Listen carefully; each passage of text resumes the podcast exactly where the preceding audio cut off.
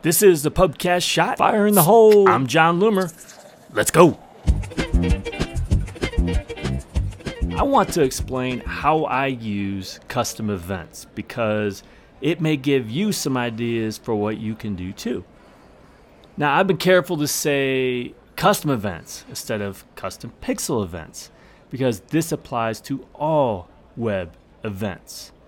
The Conversions API leverages these events as well. So when we talk about events, these are the actions that Facebook tracks so that you can then see them in your reporting. You can then optimize for that action, or you can even target the people who perform that action.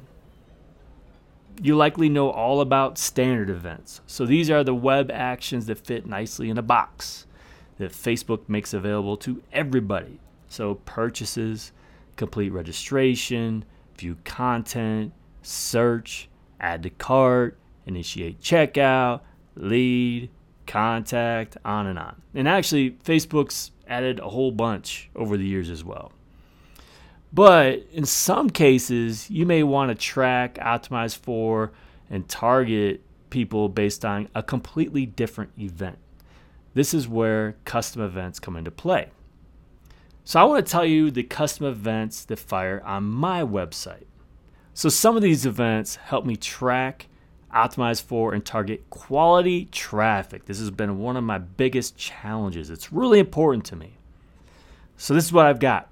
Time on page, 2 minutes. So once you've been on my website or on a page for 2 minutes, it fires. Scroll depth event, 70% scroll. So once you've scrolled through a blog post or a page at least 70%, it fires.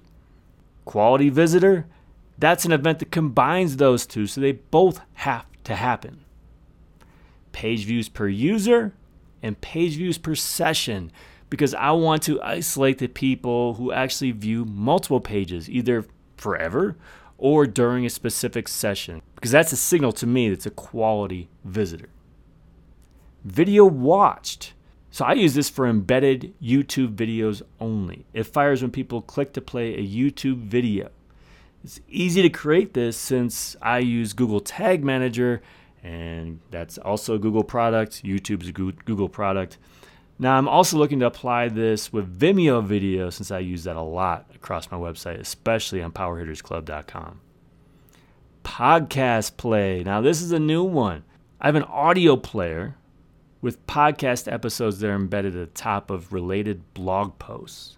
So this could be really important for tracking results, but also retargeting people who listen to these episodes. It's important because I'm trying to build my podcast following, and honestly, I don't know otherwise which of my visitors actually care about podcasts. That's a big problem.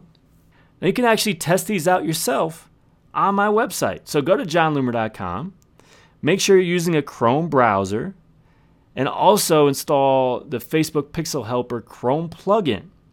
And then use it when you view a post for a couple minutes, scroll through the whole thing, play a podcast episode, watch a video. You can see all of those events fire in real time.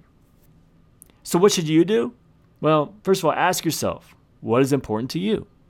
What actions are people performing on your website that you aren't tracking, that aren't part of a standard event? What would be valuable to track in your Ads Manager reports? What would be valuable to target based on these actions? Do me a favor. Did you listen to the PubCast Shot? Did you like it? Let me know. Tweet me on Twitter, @JohnLoomer. Find me on Facebook, facebook.com/JohnLoomerDigital. Drop me a message, info@JohnLoomer.com. It really helps if I get that feedback. Thanks for joining me. Until next time, do awesome things. I'm out.